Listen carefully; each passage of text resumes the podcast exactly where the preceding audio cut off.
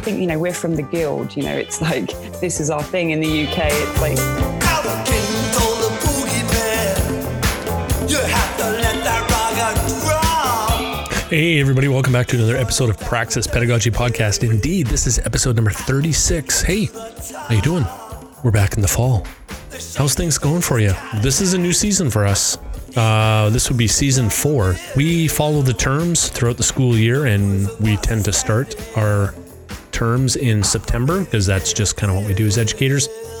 So this is a whole new term for us, and man, do we have an awesome episode for you to kick off this new term. We have with us Lucy Griffiths. She is a tradesperson. She uh, is working at Vancouver Community College. She just got promoted to a great job, and we thought we'd have her on the show. It's awesome. She's from the UK as well. So I kind of mentioned at the beginning of this episode that we have a bit of a UK connection here. And you know what they say. So sit back, relax, enjoy. This is going to be a great episode. You'll love it. Tons of great stuff in here. And uh, thanks for listening. If you haven't subscribed yet, would you consider subscribing? I hope so. It'd be a good deal. Anyway, uh, enjoy the episode, and we'll see you on the other side.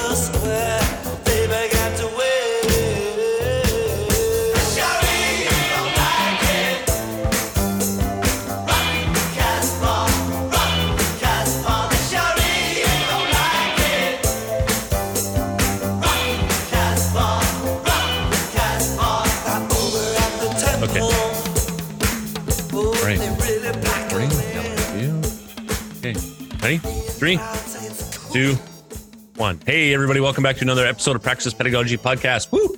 Said that fast, didn't I? Got my coffee going. How are you? How's everybody doing? I feel like we got the UK connection here this morning. Yeah, yeah. Sally and I are like magnets. Like we met and can't, you can't now depart from one another. Yeah. No, can't be separated. No, we can't. That's right. That's right. Well, it's strength in numbers, right? Yeah. So it's all it's all good. Very good. Chad, how you doing this morning? I'm well. I'm doing pretty good. Can't complain. Just sipping on my coffee. Nice. By the time everybody hears this, we'll be uh, six weeks removed from DigPed. How you doing? How am I doing, or how's Yeah. DigPed doing, or everybody doing? Well, how are you doing? I'm, I'm. My mind is rapidly expanding, and it hurts sometimes. Yeah. Yeah. Mhm. There's just not enough time in the day. I'm finding because, uh, so I'm I'm taking part of the DigPed 20 online version this year because of the whole COVID thing, and Mhm.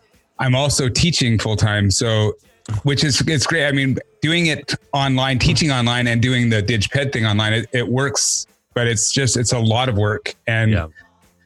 And it's a lot of time. Like I also you need to reflect, right? It's not just Yep. you're taking in these learning outcomes and then you're spinning out stuff. In order to mm-hmm. actually fully engage with it, you have to take those times to sit down and wrestle with some of the stuff. Yeah. Yep. And so I find I'm going on a lot of walks and runs and making sure that I take that time because you want to get the full fullness out of it all, right? When you're Nice. in the presence of people like Jesse Stommel or Sean Yeah. Michael Morris and all those people talking, it's Yeah. it's amazing. yeah, for sure. You want to you want to Yeah, soak I it mean- all in, right? I think that like that first like month coming into this, you know, you were trying to just do everything and keep your head above water and that Mhm. that reflective piece, that that piece of how can I improve, that piece of you know how this is this is going to keep going now. How can I make this my Mhm. norm? That wasn't there. So I think now we're just starting to maybe find time to do that that reflective piece you know but then the river might start rushing again and then it goes back to just triage triage triage and then Oh, I know. That's Yeah. the pro. That's what I'm afraid of, though, Yeah. right? Because you Yeah. know, it's it's definitely it will go that way because we're coming into August now, and so Yeah. everybody's Yeah. getting ready and ramped up for September, and nobody's taking that time to spend the time. And, and I mean, rightly so, you got to let your brain take a break after that spring we just had. That was insane. Oh yeah. So yeah. Yep. to find that time to reflect so that we can be ready for the next one. I know I, I get I get feeling overwhelmed a lot because of that. Like I feel like oh, I should be doing more, doing like reflecting, but I don't have time to reflect. I've got to build courses, but then I can't build those courses properly because I need to reflect on things. So I get this in this overwhelming loop. Chad, nobody could be doing more than you. I don't think you realize this. nobody could be doing. Uh, you know, I think it's I, I you for attending DigPed 2020 this week while you're teaching, and I think this really sheds the light on the fact that the opportunities that have come forward since COVID 19 Um, you know, I was really fortunate to go to DigPed 2019, but it was it was a big big trip. You know, it was a week Mhm. away from the workplace. I, if I'd have been teaching, I wouldn't have been able to go. And um, financially, it's a big cost as well for the inst- institutions. But the fact that you are able to attend and teach opens up, you know, these these huge possibilities. And I think for me, just even listening. So you've been rather um, rather uh, busy on Twitter this week, Chad. So that you, you know, I couldn't attend DigPed, but I could attend Twitter. So this was great. There you go. Yeah. And I think one of the great things there is that it really is reinforcing what you've been doing since March, since the pivot. I mean, you were mm-hmm. probably one of the most prepared people in the province, but the thing is, listening to Jesse Stommel or Sean Michael Morris is the fact that you know what you're doing. and You know, you really reinforces that, yeah, there's a bigger purpose here. Oh, for sure. For sure. There you go, buddy. Thanks. That was, that was a little cathartic it. moment. But we're not here to talk about my my brain and how it's exploding. We're here to talk about Lucy's brain and how it is. That's true. all this. That's true. So for all of you listening, we have a very special guest with us this morning. Her name is Lucy Griffith, and she is from VCC. But that's all I'm going to say. Because Lucy, how about you take a few moments to introduce yourself? Tell us who you are, what you do. Yeah, so um, I'm um, I work at VCC. Um, I was department leader for hair and skin and body therapy for six years, and I just um, um, moved into a new role of instructional associate under the Centre of uh, Teaching, Learning, and Research. Um, literally three weeks in. Yeah, That's so, awesome. um, it's a position that I really wanted and have been striving for for um, for quite a long time. And um, I I completed my masters in education like two years ago. I Can't believe that now. I crossed the stage like eight months pregnant. I went into my masters with a ten month old, so it was uh, it was a big couple of years. Um, and um, and yeah, prior to that, um, you know, I moved over to Canada in 2006, um, and um, I was teaching in the UK prior to that um, in the community college system, and um, I was a program lead. So um, it was really great to be able to teach and learn in in a completely different context or culture, um, and then bring that here. Um, I think I feel that's been hugely influential to my career. Um, and um, and you know going into trades that we finish high school i'm kind of going like in a backward step but we finish high school in the uk at 16 unless we want to continue on to go to university and that really wasn't in my kind of social kind of you know um, context that you know it, you know some schools you get you go to school and you will go to university in my in my area where I grew up in West London, it was you go to college, you get a trade. And so, um, you know, 16, I think it was 15 and a half, and I got accepted into college. And then I started to train as a skin and body holistic therapist, and I did three years of that. And um, and because it's um, it's such a it's kind of you, you're learning, you're doing clients, you're working in um, in kind of doing presentations for products. You're doing you're growing in in this three years. So at 19 when i graduated in the july in the september i'd flown to galveston texas and joined a cruise ship and was working on a cruise ship um, as a skin and body holistic therapist. And um, Hold on, hold and- on, hold on, yeah, hold on.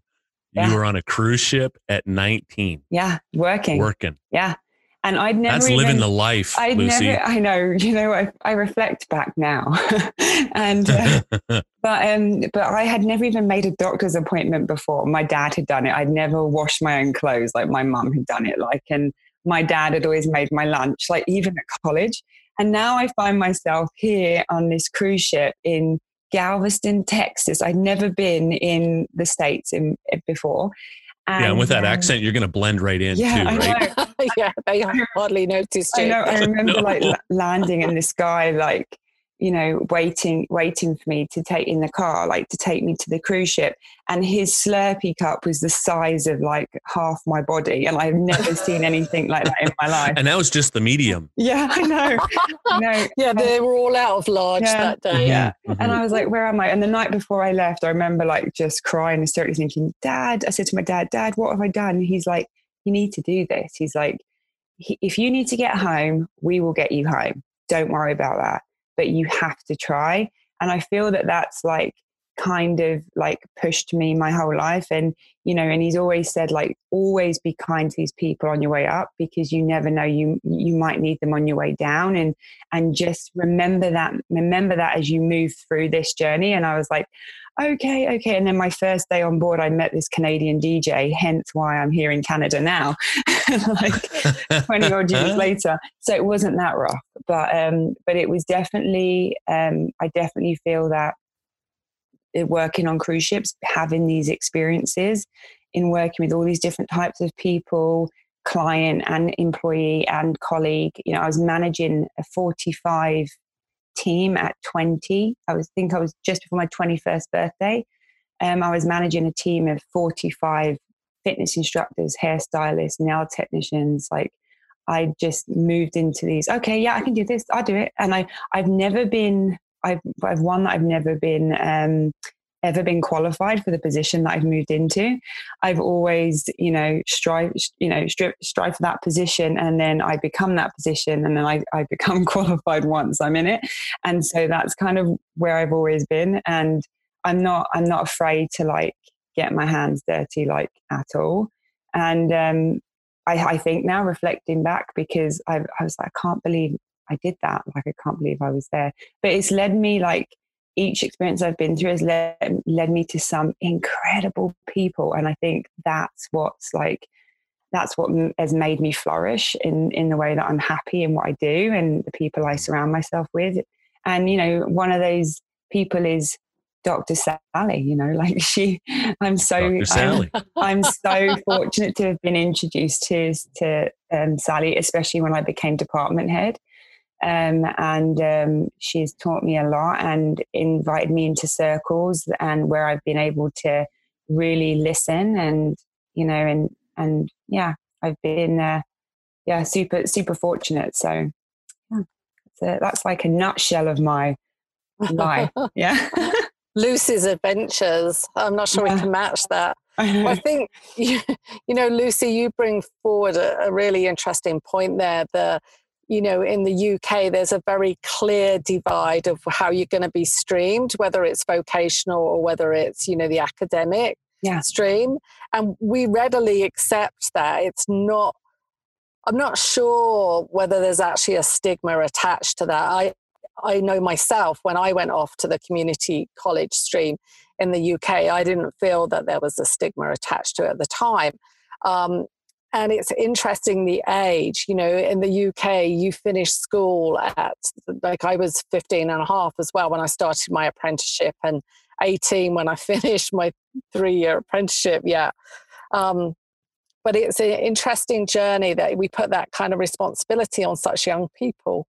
Yeah, I know. I mean, how do you know what you want to do for the rest of your life at 13, 14, 15? How do you prepare for that? Like when you're at school, like, yeah, I want to do this. And so from the from the area that I grew up in, it wasn't like, yeah, you went to college, you got a trade. Like everyone I knew pretty much went into apprenticeship trade. So there's so there's a lot of uh, corporate apprenticeship models in the UK too. So like my closest friend went to work for British Airways as an apprenticeship and she ended up like working there for 18 years and becoming hugely successful because um, a lot of these big companies have these apprenticeship pathways to so rather than you having to go to university and then figuring out what you want to do you can kind of enter the workforce in this way and and so it was never a thing i never felt like gypped with my education like but my mum my mum and dad never sat me down and said like you need to be serious about what you know are you going to go to university what are you going to be it was kind of like.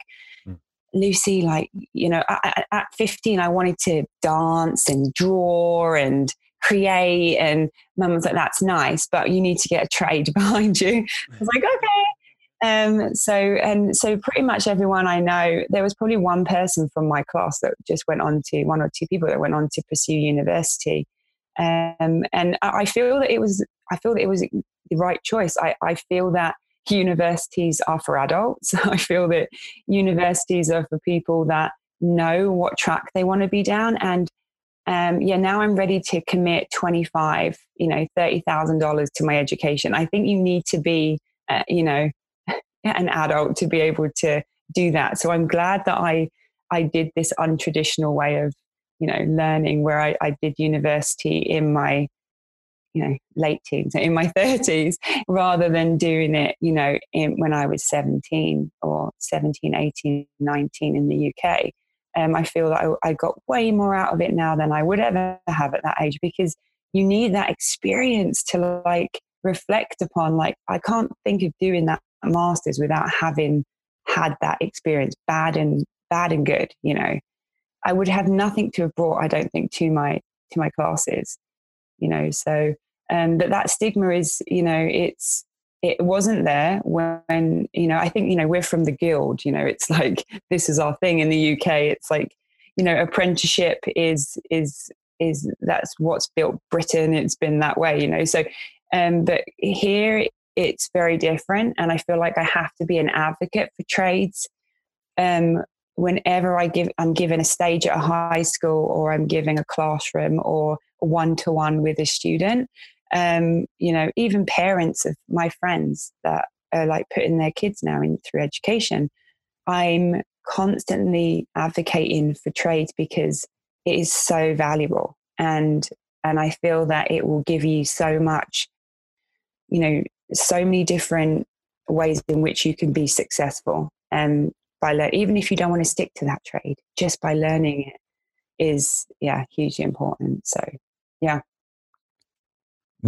it's a stepping stone, right? Like that's what I keep telling all my students at the same time. Like you're not when you join the trades, you're not pigeonholed as a tradesperson. You're not stuck going to be like as an electrician pulling wire for the rest of your career. I mean, all of us, all four of us in this podcast right now, have all gone on to higher education from our our trades. So it's you're not getting stuck in that. But there's this stigma that you know, once a tradesperson, always a tradesperson, or you know, you'll always be on the tools. And maybe for some people that's good and that's what they want. But for me, I felt I was the opposite of you. I did university, did thirty to fifty thousand dollars of student loan debt, and then took a summer off to, or decided to take like a gap year to pay off some of that student loans. Then fell into an apprenticeship.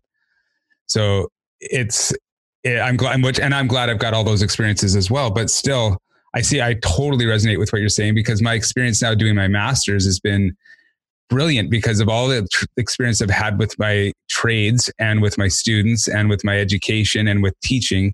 It all has made it so much more richer than as if I just went and did finish my BA and went on to an MA after that and was done all that by the time I was 24. That would have been it would have been a waste of a time Yeah. and a degree. I mean, and so much of your masters is is about reflecting and about looking at you know ways in which you can improve or why things are done or you know and so and so having you know and, and obviously we need this education because to become a teacher in high school in the k-12 system or to become a doctor you need, you need to you need to be set up in a way to do this. But um but you it, it is those people that spend you know like you said like you spend all this money you don't you're not quite sure if this is the right fit for you and so that that can kind of be like ah you know i could have done it this way. But even though every experience is a positive one i just you know a lot of the schools i've got friends that teach in private schools in vancouver and they're like yeah it just doesn't come up. Like you you go to into trades if you're not that smart. And you know and i'm like do you understand like the intellect that is in trades?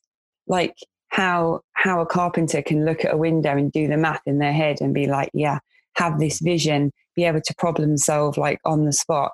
You know like a snooker player like always thinking of your next move because you know that's what a tradesperson is. And um and they're doing this live you know like just as a doctor would or a lawyer would in a courtroom. Like it's just as valuable um and i just feel like i hate having to explain it that way like but it's um yeah the, the, the stigma is definitely there And I think if you are explaining it though, I think this is what the value is. Like Lucy, you you mentioned earlier about when you and I first met and sort of how, you know, we've continued to, to have these conversations, same as myself with Tim and Chad, is that we're talking about this. And I think that it is like we're reflecting on our own life experiences and, and just, you know, looking, taking this lens of this podcast and you know we're disrupting these traditional streaming of um, you know university or either or that binary system and we're evidence that really that binary system need not exist or or does it even exist and and i think one of the things you know when you say there's this mindset around, um, you know, maybe you're not smart enough to do anything other than be a tradesperson. And yet, a huge corporation such as British Airways have taken the term apprenticeship and used it in their own context. So when they take an apprentice, these are people that have not gone to university. So in the UK, they look for, they call them uh, graduate positions, and what they mean is that you have an undergrad degree. But what British Airways did was that they recognized that 50% of the high school graduates didn't go to university. And they knew that there were really good minds there that they were missing out on. So they offered these two year apprenticeships, but you're not progressing in a trade. What you get to do is experience all of these different. I think you do either eight weeks or three months in a position and then you're then you choose where you want to grow in the organization. So i think i think that it is known that we need smart people so that tradespeople are smart people and i think it's sort of it's a bit like a best kept secret. When british airways can use that lens and hang on a we're missing out on these, you know, these really highly valuable um, employees. Uh, yeah. yeah.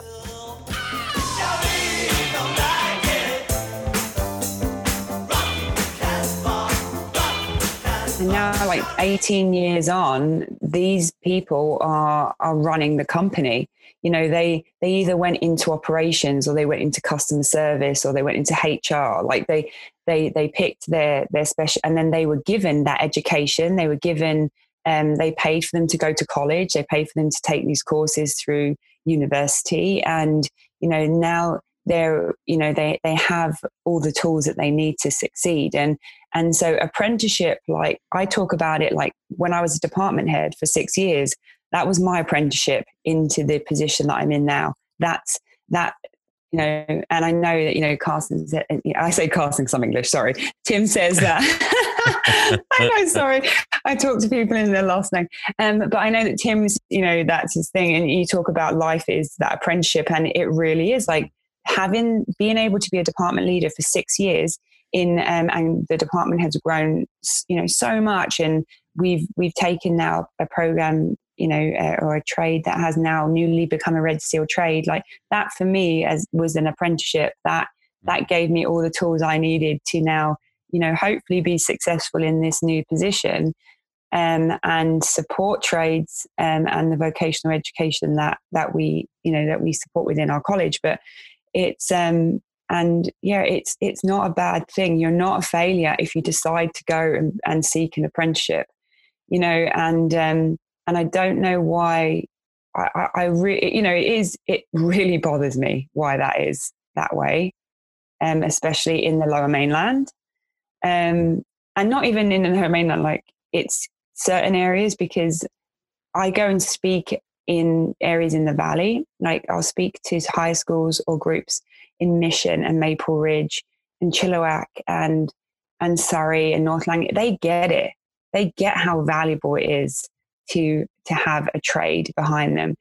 Um, but there are groups that are they need some convincing for sure. You know, and mm. uh, yeah.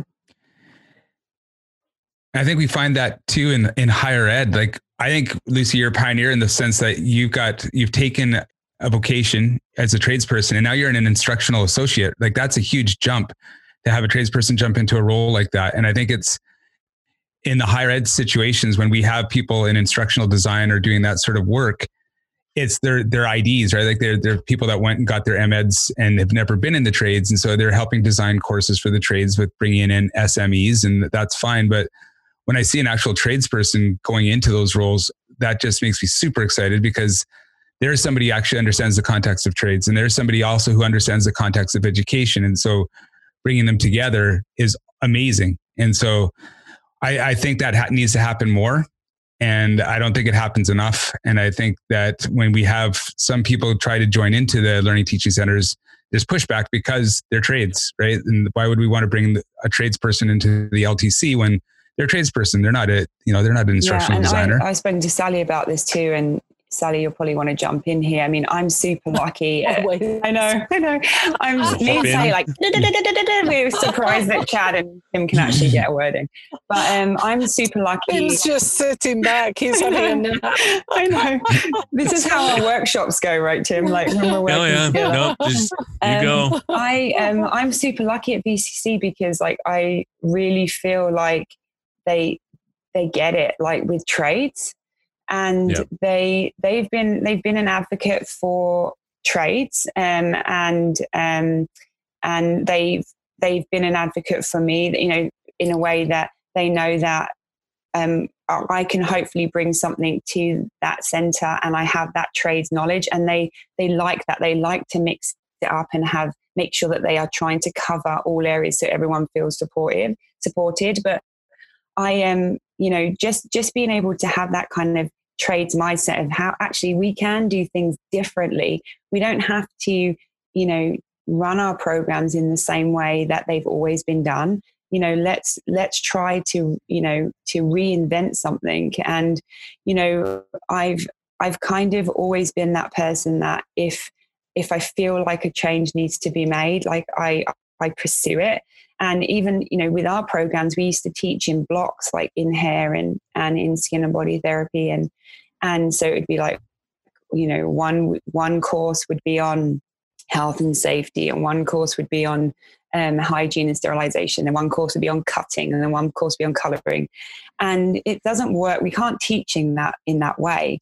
And it took me a long time to kind of convince the college to say like we need like three months to cover all of this content it's it's messy. It's it, it we need to be able to know one to do the other. We need to do bad in one thing to know how to do this side of it better.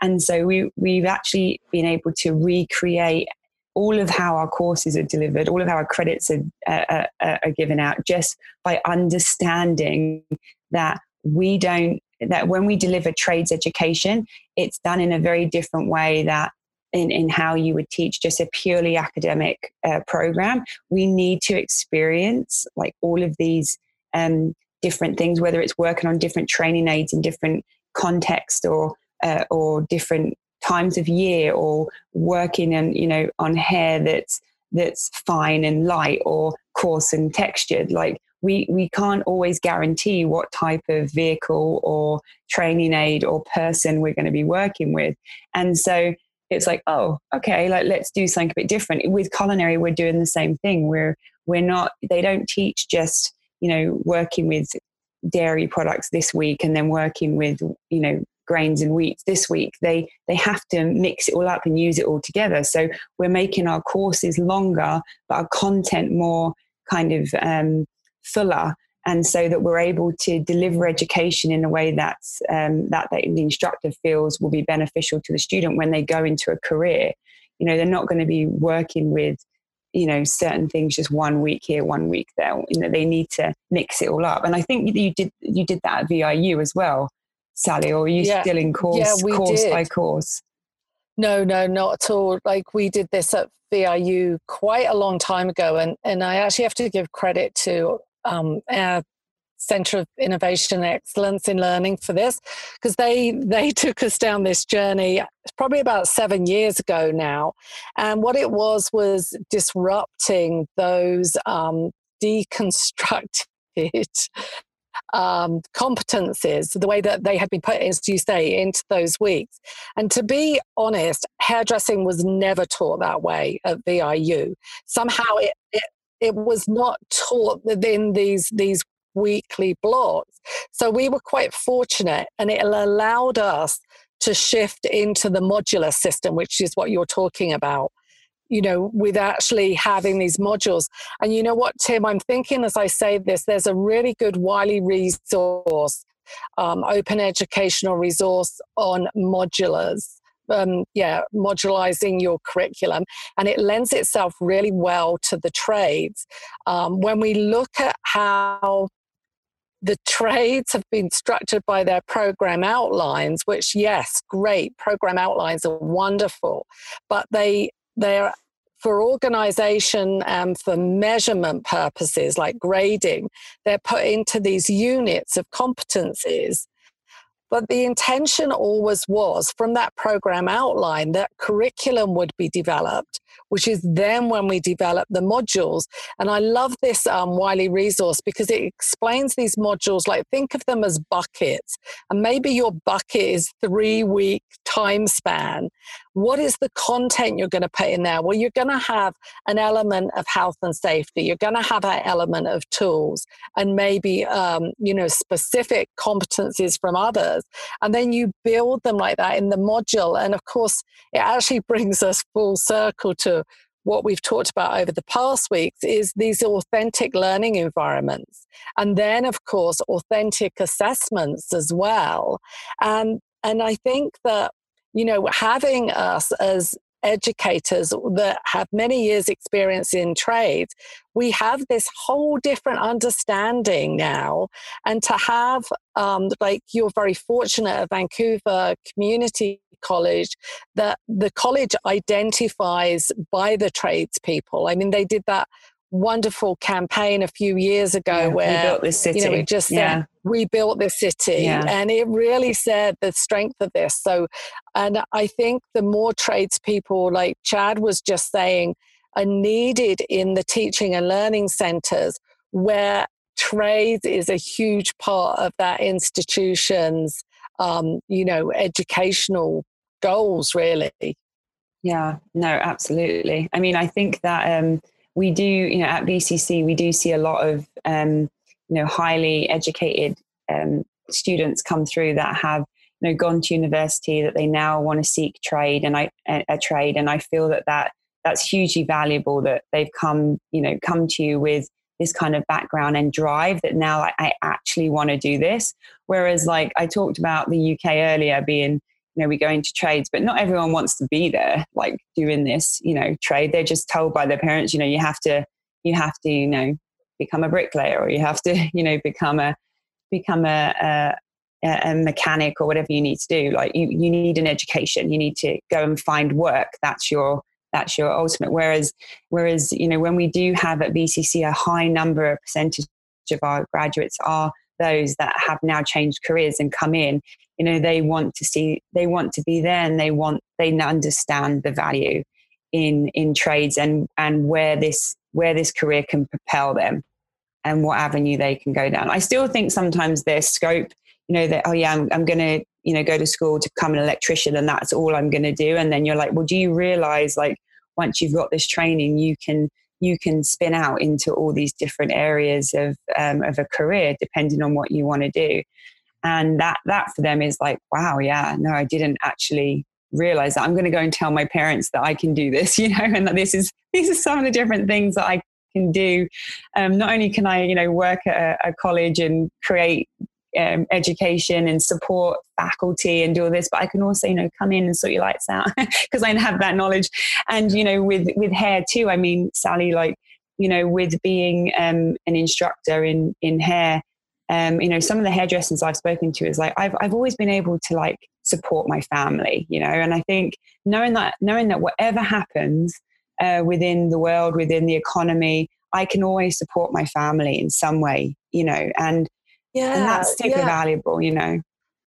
I think so. And I think that gets lost, doesn't it? Somewhere along the line.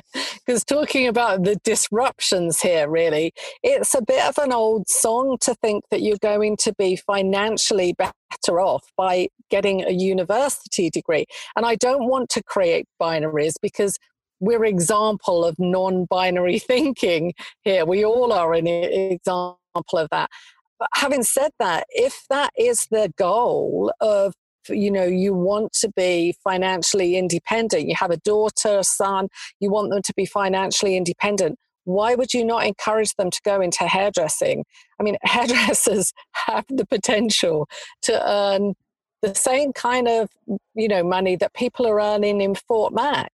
You know it's there and yet again it's a best kept secret. And and so if we know this if we accept this and this becomes common knowledge that the potential i mean i'm sure for pipe fitters spa therapists and for electricians we all know what the potential is there um, to be out there in the workforce. And so I mean, you know, financially. So why would there be any kind of doubt about, you know, somebody taking that career path?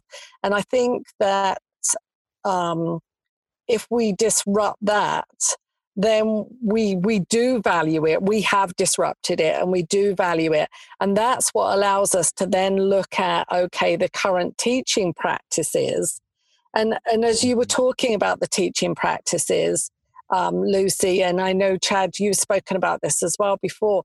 I think sometimes maybe we're not mentioning it, but it's the students that benefit from the fact that all of us here, this little community of practitioners we've got going here, is the students benefit from the work that we do together, the conversations that we do together. And maybe that doesn't always come across in our conversations because we talk about what we've studied, what we you know, what we're attending, what we're thinking about, but all of it is to make that student journey better. Mm, Yeah. And yeah. the outcomes better. Yeah. Yeah. Yeah. Well, it's like that old saying, right? Like we don't teach curriculum, we teach students. And I think we forget that. We don't forget that. I know we don't, but oftentimes I think that's a mindset that a lot of instructors might have, especially in the trades. And we've railed against this. So I'm not going to go too deep into it, but you've got subject matter experts that come in and teach, right? And we've talked about, Sally, you've talked about you quit your job on a Friday, you come in on a Monday. And it's a, ret- and for a lot of people, it's just that retirement gig that Tim's talked about, right? And we need more people that are going into the teaching profession in the trades that are excited about the trade and excited about teaching. And if you can get that, we could, you could have that revolution that, that we would want to see happen, right? But instead, we get these people who, okay, well, my knees are given out, so I can't do that anymore. So I'd, I better, oh, BCIT is looking, I'm going to yeah, go teach there. that's the worst thing you So- can ever say to me in an interview. like, and it comes up a lot, like when we when we're interviewing for new instructors, it's just like, yeah, I just don't want to stand behind a chair anymore. Um, you know, I I don't I don't want to like you know, and I'm like, well, you know, we want people that you know want to advocate for this you know we want people that and and even if that is your mindset don't tell me that. Like i don't need to know that. Um, but you know you, we do. We we we fall into this role where um where we are like working in industry one day and now we're educating. But i know that when i came into teaching you know i i left um i left cruise ships at like 23 um so i was teaching at 23 and um, you know, a lot of the students were 16, 17, 18, um, 19 years old. Um, but when I came to Canada, I was 25. I'd already had two years of teaching experience. Um, I'd completed my teaching degree in the UK while I was teaching. Um, and then I'm now 25 um, year old here wanting to teach in the college system. And I, I wasn't received, you know, with open arms at first. Like, you know, it was you know, with all my experiences that I'd had, even though it was my age, that was the issue.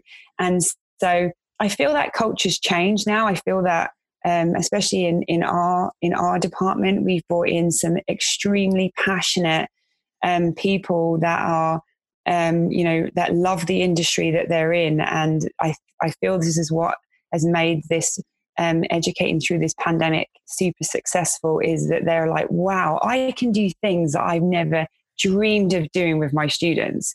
And because now I have the time to do it, I'm not so compressed. Um, I can get them to go out and explore and and then and then you know I was talking to Tim earlier about this. Like I can give them the tip of the iceberg of an idea or um, or a um, or a, a, a, way in which we can do something, a way in which we can problem solve something, um, uh, uh, something that we can create, and they just go for it. And the ideas that they come back with, the students, and you, you know, you're there to kind of lead them through some of their ideas or rail them in a bit, or you know, you know, line them up. But the, the stuff that's come back, like some of the things that the students have created and and thought about and reflected upon um, they never had the time to do that before. Um, and especially in compressed trades, you know, like, you know, heavy duty, and you know, uh, AST, you know, these types of trade where it's very much like one week only to cover that content and then we're done. You know, they're a- able now to let the students really think about, you know, what they're learning. And um, that's, I feel that they, I think the ITA have put like an asterisk. Um, Sally knows a bit about this, but with the COVID cohorts, right? And I think that's um, a really good thing um, because I think that they've learned in a in a way in which has been very diverse and very scary, and they've still managed to come out of it the other end. And they've also managed to um, to look at ways, you know, look at the education differently, look at what they're receiving differently. But I wonder what we're going to do to support this cohort like over the next year. So those students that have come in to do their year two for one month apprenticeship or six weeks apprenticeship, they're now going back to, out to their sponsors. You know, how how are we going to help to support their growth because they haven't had any hands on with us. Um, they've only had, you know, discussions and videos and working on their own things. They haven't been able to have us show them things as we normally would do. So, how do we make sure that the mentoring that they're having in industry is just as valuable as as what we would try to give them when when we have them for that such short time? You know, and I think that's a worry through a lot of trades educators too. The trades faculty is that safety is such a massive thing, um, and making sure that students are working in a way that um, is, is, is, is done well and safely. And they also want to be proud of the, stu- the, uh, the apprentices that they have out there. And I think they're kind of worried that, you know, we didn't have that time to show them the practical, you know, the training aids and how to, how to work with them. So we're responsible for them in a way. And how do we make sure that they are, you know, going to be looked after and going to be going to be mentored over this next year two or three that they're working through.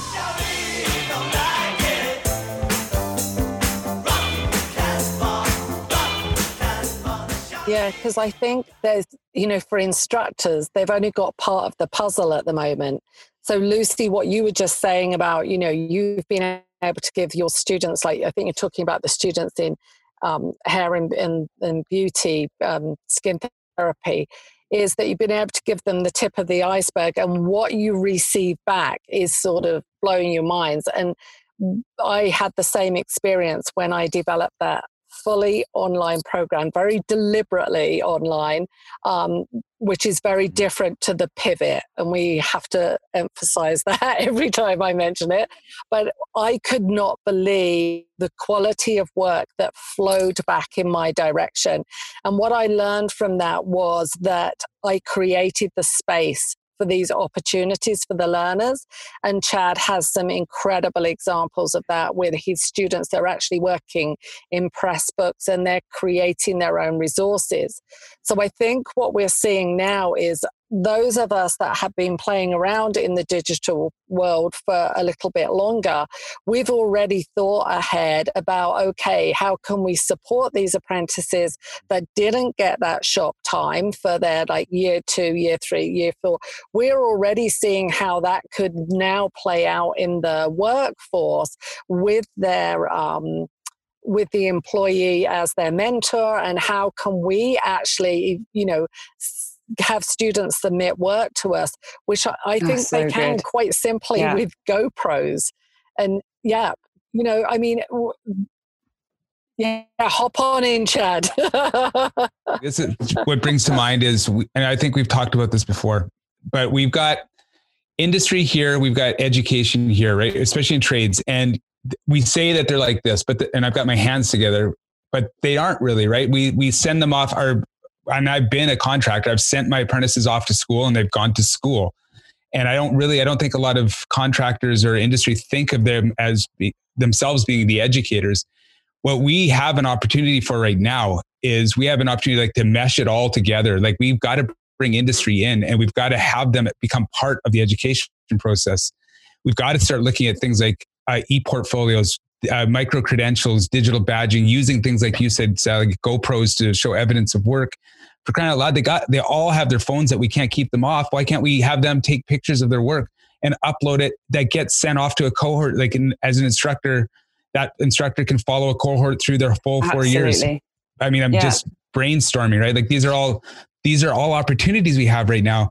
But then we have and we have institutions like VIU and VCC that are really pushing and that that's I see some great things doing. But then we also see other institutions that are just they want same old, same old. They want the three hour lecture. They want the, you know, you've got to have your lab time is a separate thing from your shop time and practicals, which is a separate thing from your lecture theory time. And so they can't wait for the vaccine to hit and for us to all go back to normal. And to me, that is yeah, a wasted opportunity. I, I, really don't believe it will go back to normal. Yeah. And what you just said, if I had a flag, I'd be like, yes. you know, I, I, really believe that what you know what you said is is accurate. What we should do, and I, I I've always thought that we should have you know faculty within the college system that um, will see those apprentices through their four years. I mean, there's such a high rate of apprentices that don't make it to their fourth year.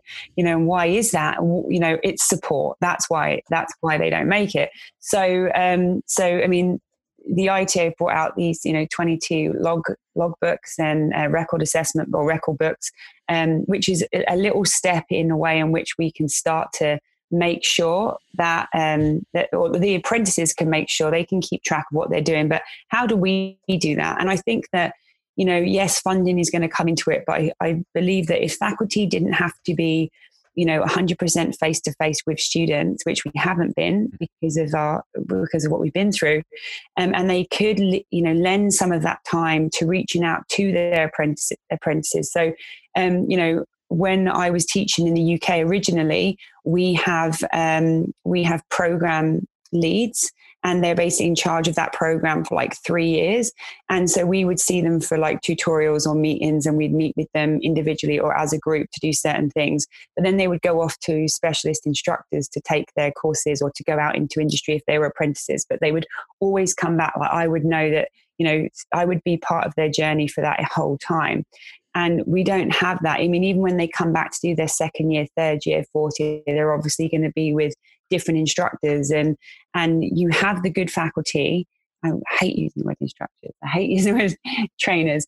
Um, you have faculty that come that that are that check in that they they do their due diligence, but you know they they don't have to do that. And I think that apprentices do need to you know be able to know or have that home instructor, home faculty member that they can that they can touch base with at, and uh, and you know and whenever they want, and that that faculty member can reach out to them too and check in.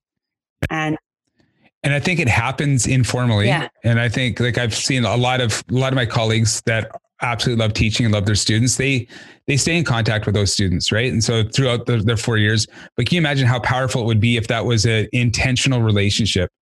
And say this apprentice is in fourth year and he's really struggling she's struggling because their boss is telling him to do something or there's something's going on. And they had such a point that they could go back to their their homeroom teacher or instructor or faculty member or whatever to talk to and have that there right? And you can have those moments. And, and i think sally's alluded to this before too where if we could take our trades instruction and trades education and create an asynchronous model so that we don't have to be face to face all the time, so that I can facilitate, I can coach.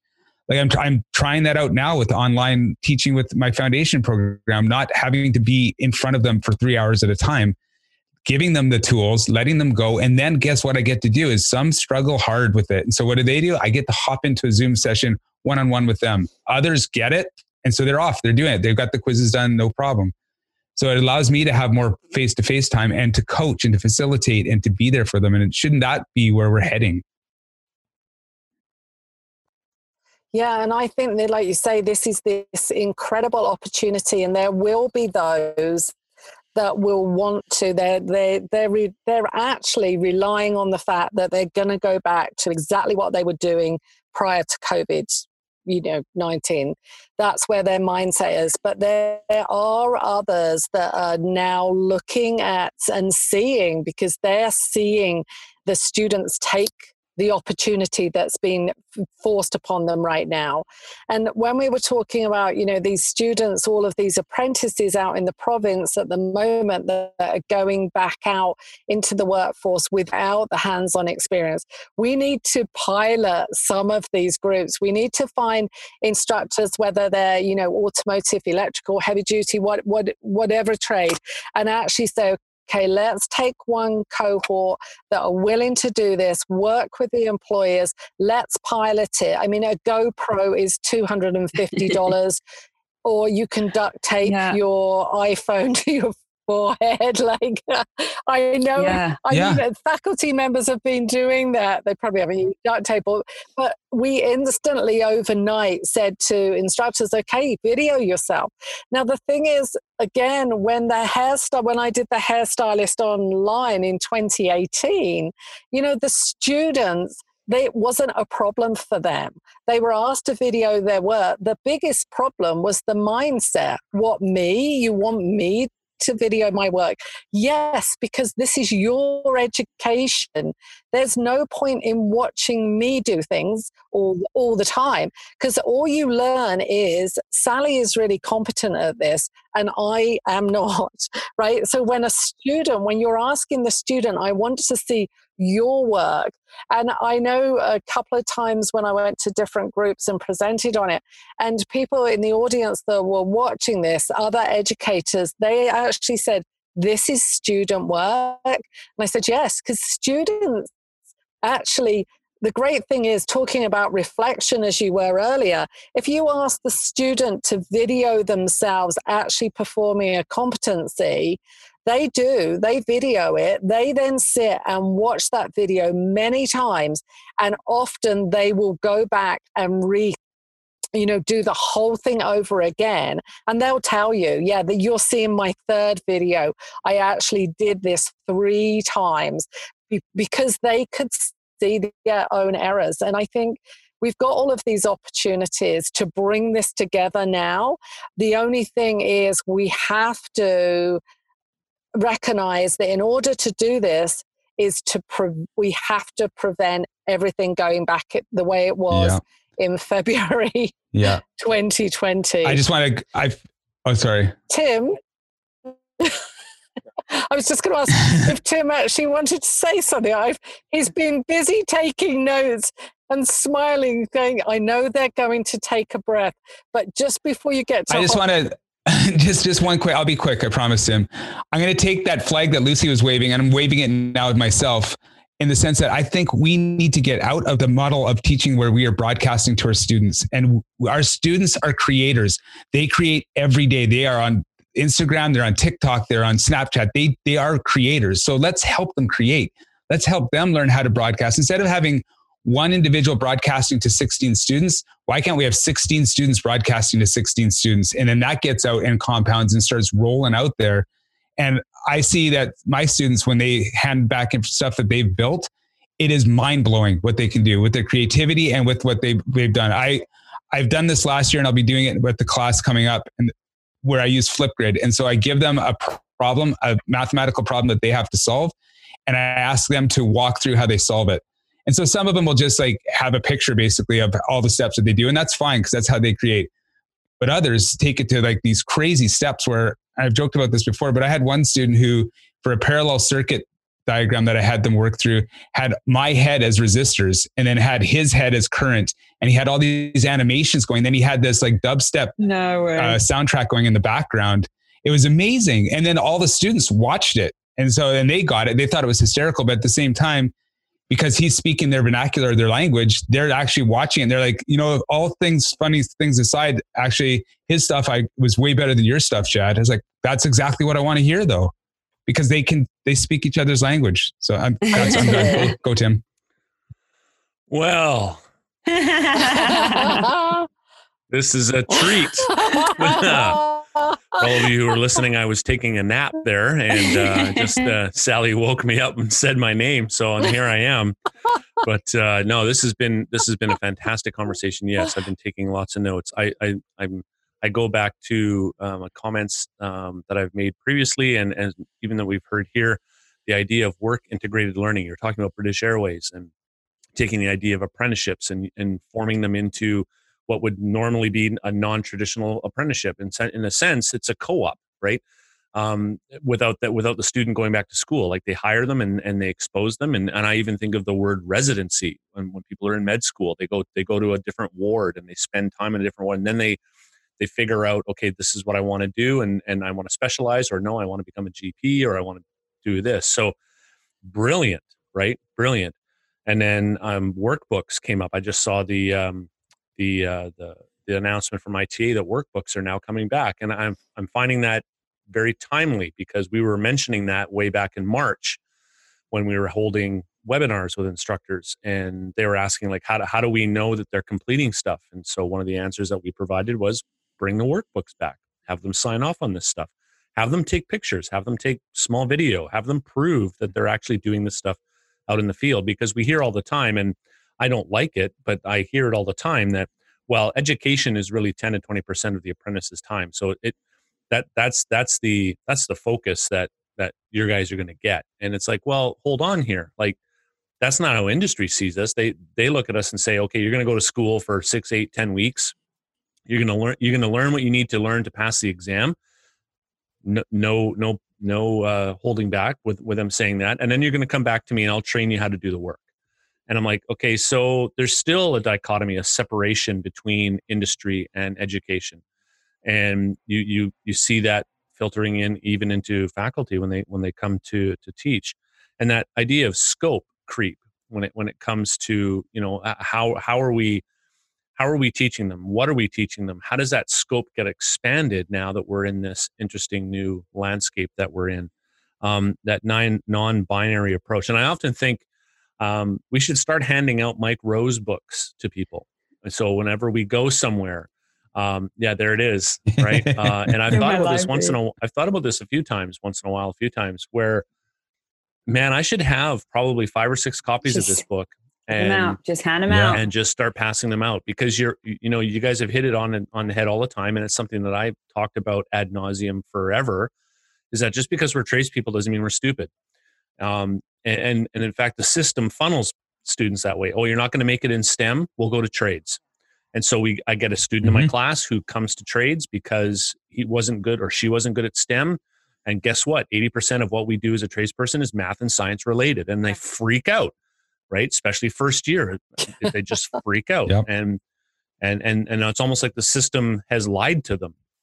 And uh and then you have that you have that student all the way through to the student that chad just mentioned where it's like they don't even need to show up Yeah. just give them the book yeah. they'll read it they do the work they get it off they go like school for them is just a Yes. formality it's just a rubber stamp and there are those kinds of students too so saying all of this brings me back to the idea of individualized education where for the longest time apprenticeship has been like if you go way back like you mentioned guilds lucy you go way back to the guilds apprenticeship was individualized you choose you chose who you went to go and study with because you knew them as a tradesperson. You knew them as a craftsperson.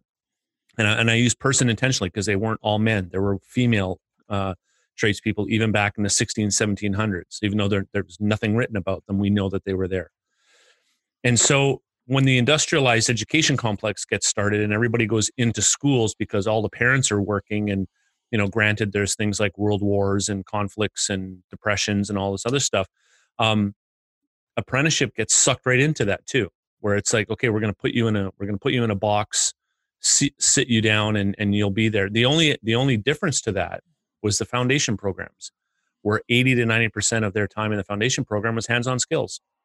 And it was designed that way because students were coming in with no background. They didn't know what they were doing uh, and i even look at myself and i go yeah, i picked plumbing because out of default like i couldn't get into electrical because it was a two-year wait list i didn't want to go into steam fitting because i didn't want to go work out of town I didn't want to become a boilermaker because you know there was like five boilermakers in the whole province, and there was no way it, there was going to be any work. So I fell into plumbing, and I thought, okay, well, I guess I'll just go fix toilets and sinks. Well, it turns out that that's really only one percent of my job as a as a plumber. There's this whole other world. Like I, Uh, it, it, it could spend a whole episode on that. So there's there's that piece to it. But I really think that underneath some of these layers of what we're talking about an opportunity, and some people would will will not like that term opportunity, and when we talk about this current landscape that we're in, but I'm really seeing the chance to individualize our apprenticeship training just a little bit better, right? And you hit on it too, Chad and Lucy, is that this idea of our apprentices, some get it, and and they need more coaching than they need instruction. There are some who still need instruction. Like like you said Chad, we need to stop Mm-hmm. delivering content and, and allow them to create content. I agree. But there's still some students that desperately need us. That's that's and for them this covid thing is oh my goodness like i can't come to class and be with you for six hours because i really need you to help me through this and understand it. Well guess what? I can still do that online and i don't have to worry about the other eight right? I don't have to worry about them going off the rails behavior or walking out of the classroom and all that. I don't have to worry about that stuff. I can focus in on these students that actually need a deeper sense of touch. And so I'm wondering, and through all of this, if there's an opportunity for us to begin looking at an individualistic approach to our apprenticeship training. And I know that that goes against the grain of everything that apprenticeship is about because we, we get them in, they're 16, 32 in a room, we pump them out. And eight, eight, 10 weeks later, we get another 16, 32, and we pump those out. And it becomes a becomes a machine, right? How many and, and you mentioned it, Lucy, how many how many apprentices get through the program? I can tell everybody that's listening, 50%, and it's across the board. 50%. The, the, the anomalies are ironically hairstyling, uh, cook, um, and carpentry. They're a little higher than 50%. But the, the majority of trades are 50% completion. And, and that's not even completion in four years. That's just completion, which is scary, right?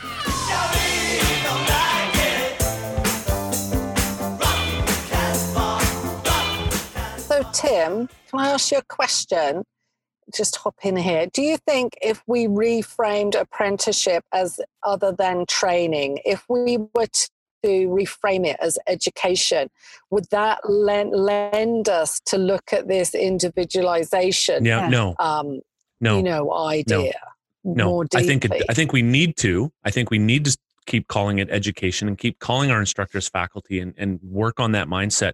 But a name change is not going to do it because you No, I was thinking a name when while we continue to think of it as training, that requires everybody to make the same movement, the same as when you go to a cross training gym, the same as when you train for a marathon. Everybody is required to do the same. And and what I'm hearing from you is I think a whole real a huge mind shift around the idea that everybody this is not training as in everybody performing exactly the same task and achieving the exact same time or i don't know you know and i i'm thinking maybe i obviously just the name change isn't going to do it but if we look at it from a different lens would that Uh, no, absolutely, and that's and that's what I'm advocating for, in, in the sense of the name change alone won't do it. And let me let me finish up that answer because you see it in higher ed, you see it at universities. They call it education,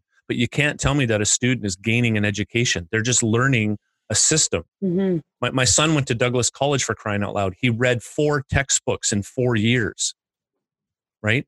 And and he was on the dean's list several times Mhm.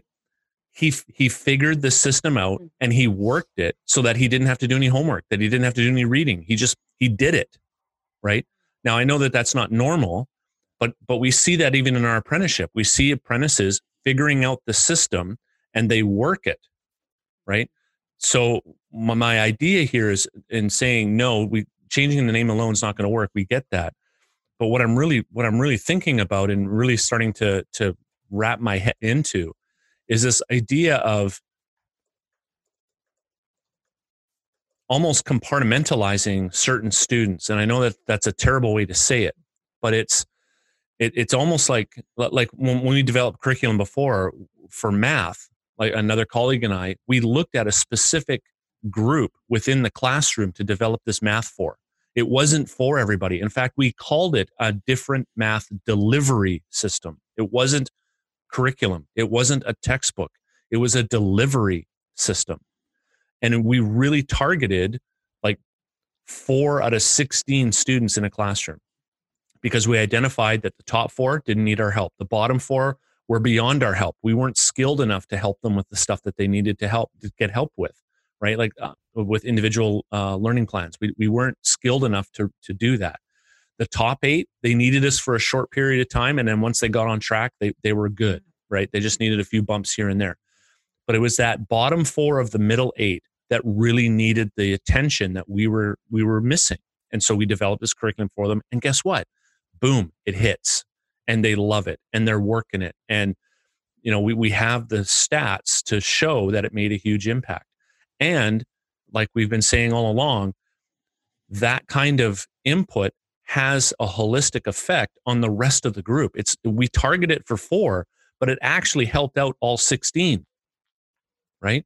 And then and then you start looking at delivery methods and, and making it available online or making it available offline and making it available during during different times of the day and all I mean it just it blew everything out of the water. But what it ran into was a system of we don't do it that way. We don't do it that way. This this is the way we do it. And it reminds me, and one of the things that I've been hearing about with DigPed all, all this time that we've been at DigPed is we have to we have to think about burning the system down to rebuild it. And I'm not there yet. I'm not there yet. Well, I wrote a I wrote a I am. I got the torches I, I lit. read. Uh, well, I know. Just hold on before before we burn the ship, because there's there's a piece of me that goes. I don't think everything needs to be burnt down. What I think can happen, we can keep some of the structure. We just need a seismic upgrade. And what I mean by that is that there's a seismic upgrades that happen within buildings, especially heritage buildings, where they don't tear the building down. They actually do it on the inside where you can't see it, and they, and they strengthen the building um, to protect it against earthquake. But you'd never know it after they're done because it's it's done on the inside and then it's covered up. And I wonder if that might be an approach for us to think about in the sense that you know the four of us or the twelve of us or the twenty of us in the province, we're not powerful enough to tear the whole system down. And I'm not sure the whole thing needs to be torn down, but I'm I'm convinced that with enough of us seated in the system, we can begin the seismic upgrade of changing it because we keep coming back to this circle of we need to do this, we need to do this, we need to do this. And it's one reason why we do this podcast is to get stuff out there so people can start thinking about what they do or realize that I'm not the only one. Right? Hey, there's other people that think the way I think and this is great. There's a there's a guild now coming together of faculty members in trades especially, but outside of trades too, um, who are saying the same thing. So I'm bringing it full circle this idea of individualistic approaches to training. I'm not saying that we need to have an individual learning plan for 16 students every six, eight, 10 weeks. That's not what I'm saying. What I'm saying is, so we need to have the flexibility in our approach to education to say, like Chad just said about 10 minutes ago, there are guys that and girls that read it and they move on. I don't need to chase them. They probably don't even want me chasing them. Right? They let's treat them like adults. You show up, you do your stuff, you leave when you want. That's good. But there are students, apprentices, who need more help, who need more coaching. And more often than not, and I know that all of you can attest to this, is that when students leave the program, that doesn't mean that they leave our consciousness. Like, run into students all the time that, hey, Carson, yeah, yeah, I had you in second year, dude. That was like eight years ago. Yeah, well, how's it going? You still teaching second year? Uh, no, but, you know, but they remember, and they remember because it was a it was a personal touch. And I wonder if we lose that because too many people look at our stuff and go, "Oh, it's just it's a destination, it's a resort. I can put my feet up. There's the material. They can learn it, um, and and I'm here. I got my tickets. I'm all good, right? I don't need to pass any exams." Um, and and it, I'm so when this whole thing about burning the ships down and and torching the city and and, uh, and dancing around when it's all burning to the ground. I, I get it. I get it. Right. I'm frustrated with it too, but I'm not sure we should burn it all just yet. Yeah, I, I think though we we could like you know start discussing and looking at a vision of where we want to be. You know we, we can't we can't do this like how bc builds their bridges and roads you know just like they build bridges and roads for like now or like you know five years ago. We need to build a bridge and a road for 10 years from now.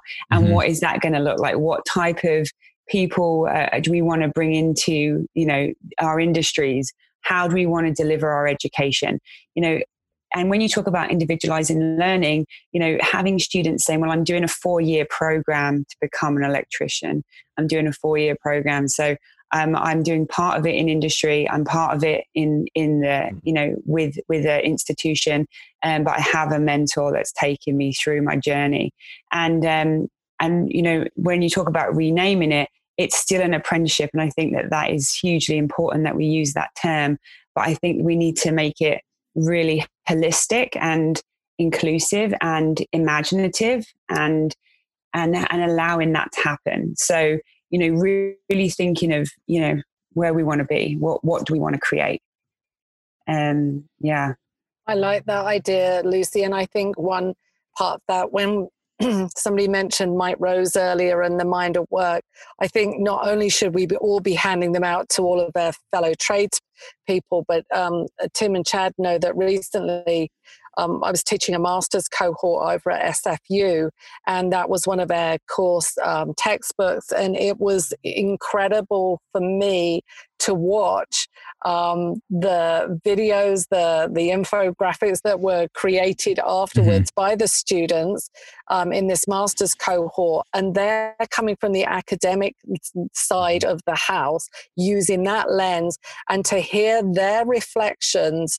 on how that shifted their their thinking it's just been like absolutely mind blowing so when we look at the stakeholders because this is i think this is one of the uh, the root of our conversation here is with this ship we're going to not burn it down chad put away the torch like we're going to rebuild. But rebuilding is recognizing who is on board the ship and it is it's all educators because as long as their a binary exists they're going to reinforce what we're trying to disrupt and, and so i think my only suggestion is we just have to get many copies of Mike Rose's book. We need Well, yeah. to get Mike Rose on the show. Let me, Yeah. let me hop in. Yeah, let me come hop on, in Tim. this. Yeah. Um, the the Mike Rose book, I, I think, is a good. Oh, I, I know it's a good book, right? Um, but I, I want to flip that around because I think most tradespeople, when if they read that book, they go, "Yeah, i know okay, get it, get mm. it." Here's here's what I would propose: that if we're talking to people in the trades, we give them a copy of the book, "What the Best College Teachers Do." If we're talking to people who are not in the trades, we give them Mike Rose's book. That now begins to cross pollinate, right? Because that book, what the best college teachers do, there's no tradespeople in it. You're talking about people in physics, and chemistry, uh, like hardcore programs, and and the techniques that they're using to engage their students in some of this stuff is phenomenal. It's the same stuff, Chad, that you're talking about, except that they're- they're doing it in STEM. And so, if a tradesperson is able to read that and go, okay, if they can do it in STEM, we can do it here. That's awesome. And then flip that around and, and start talking to people who are in academia, quote unquote academia, and start giving them Mike Rose's book to prove to them or to help them understand or enlighten them that trades is not a consolation prize. Right. And and it, people I hear this term all the time. We should value people for who they are. Okay. Do we value the janitor that's doing that work? Do we value the waitress? Um, it's it's it, or or don't we? Because it, when we don't, then we're saying no, no, no. We really value people who do this, this, and this, right? And and I, I look at my dad. Like he he was a power line technician for his whole life, right? Um, never did anything spectacular, except raise a family, taught his children the, the value of hard work, the value of honesty, the value of integrity, and that legacy lives on. Right, my dad's been dead now for over twenty years, and and and and I see the same pattern being re- repeated in my own family, where my dad said to me, "You need to go get a trade." I'd be like, "No way! Are you kidding? I don't want to work with you, right?" And and then I'm saying to my son, "You should probably go look at getting a trade." He's like, "I don't want to go work as a tradesperson. Are you crazy?" Well, how did he pay for his school all four years? He worked in landscape. That's a trade. That's a trade uh, every summer, and he's doing it now full time Mhm. to save money because he's making good money. Mhm. And now my youngest daughter wants to become a hairstylist because she's creative. She's brilliant. Like she's 15, she's going to graduate next year. She's brilliant. She gets it from mom. And it, it's, it, but she wants to be a tradesperson. And that's not because I'm pushing her. She's recognizing that there's a value there. And I think across both sides of the fence, and this goes back even to the, the fledgling conversations that Chad and I have had years ago about LTCs. They, we look at each other across a fence we say, "Oh, Lucy, and this is what's going to be so spectacular about you taking your position," is that for the longest time, tradespeople have looked across the fence at LTC and go, "Oh, they're LTCs. They- What do they know about trades? They don't know how we teach. They don't know what we have to go through. They don't know the first thing about apprenticeship." LTCs look across the fence at tradespeople and go, "You're just tradespeople. What do you know about education? You, you're into training. You you just do this training thing, and then they off they go back to industry." and you know a lot of people are working to break that that fence down now but lucy you you have a and i know you know this but you have a real massive opportunity now to to put some more power behind that movement and and and and that may be a lot of pressure but i think it's, It's a a, huge opportunity but but I always see opportunity when when there's pressure, and um, and that's why I wanted to. That's why I wanted this position. Um, is to, and I was I was just messaging um someone who works in AST yesterday, and I was like, I, you know, I told them I got this position, and and you know, having have being here to understand and support, you know, support the trades and support the voice of uh, you know how and how we want to deliver our programs and how we want to be perceived and how we want to work and engage with our students. You know, I'm, I'm super Mhm. excited about that. Yeah. know. And Chad, you, you said something a little while ago, and, and, I'm, and I'm, I'm going to mention it here too, is that you said that um, we don't teach curriculum, we teach students, right? And, and that's absolutely true. And isn't it also true that we don't just teach students, but we teach who we are? Right? Mhm. So we don't teach curriculum, we teach students, but we don't just teach students, we teach who we are. And and that and I I really believe that becomes a, a rallying point behind bringing people into the fold when it comes to new hires. You're you're you're you're you're a subject matter expert. You've been doing this trade for 10, 15 years. You you you know it inside and out. Awesome. Do you want to teach? Do you really want to teach for the right reasons? Why do you want to get into education? It's not a landing spot. It's a, it, it, it's not a destination. It's it's a launching pad, and you have to understand that, Yeah. right? And this is not mm-hmm. a retirement job, although it's a great gig, great gig, right? Best job I've ever had. Yeah. um, But yeah, and I, I, I'm gonna. I hate to say that I have to jump out in about two minutes because I've got a test that opened up, and apparently I've got students complaining already, which is what they do. Um, one thing I just want to. One thing before I go is we talked a lot about like handing out Mike Rose's book, and then Tim, you mentioned handing out how college or how they teach, right? The problem with that, I think, I, I agree. I totally 100% agree. But trades instructors, subject matter experts, don't resonate with those that type of that type of information yet, right? So especially a subject matter expert coming in on a Monday after being in industry on a Friday, what I think and a challenge to all of us is if we can start creating resources for trades instructors that bridge that gap, right? We we speak their language. We we talk about okay, this is what's been done, what can be done, what what should be done, as opposed to because I I think what's and we've talked about this before. There's this academic vocational education divide, and we set up this binary system, and then the trades instructors or subject matter experts look at the academics like, well, I don't care what they do. And like you said, the LTC, you and I have this, had this conversation ad nauseum about looking over that fence, right? So if we can have people like Lucy in those positions and get more and more trades instructors helping to build resources for subject matter experts to become pedagogues, that would be amazing. And we have other, a whole set of subject books that we could write on how to teach trades or videos Yeah, or yeah. whatever courses. Yeah, and and that's and that's a good way to to end the the system. So uh, the system. The, End to end this. system. Yeah, burn it down. No, don't don't burn it down. Don't burn it down. Put the put the lighter away. No, um, that, that's that that's why I always say life is an apprenticeship, right? Life is an apprenticeship. So that when you get to a teaching position, there's a whole bunch of stuff that you need to learn. Yeah. It's it's not just about throwing and puking stuff out that you've done forever. Um, no, there's there's stuff that you need to learn. And so life is an apprenticeship no matter where you go. And Lucy, you've been living that since you were 16 Yeah. right? That life is an apprenticeship. Yeah, and look, where, look what it's done for you, Yeah. right? And so I want to take this time to say thank you to, to Lucy and to Sally and to Mhm. Chad for uh, taking time out of your busy day to be here.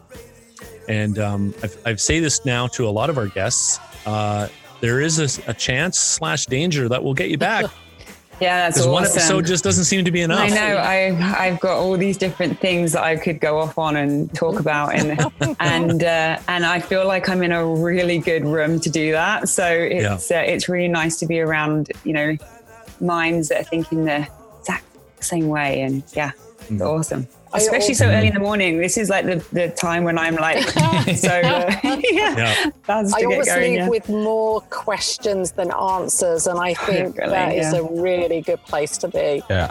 Thank you Yeah. all. Uh-huh. Yeah. Exactly. Thank you very much. You're welcome. Thanks for inviting me and uh, let me be part of this. It's awesome. Well done. Oh, you're welcome. You're Yeah. great. I'm like, do you understand like the intellect that is in trades? Like, not a bad thing. You're not a failure if you decide to go and, and seek an apprenticeship. What you just said, if I had a flag, I'd be like, yes. And it's almost like the system has lied to them.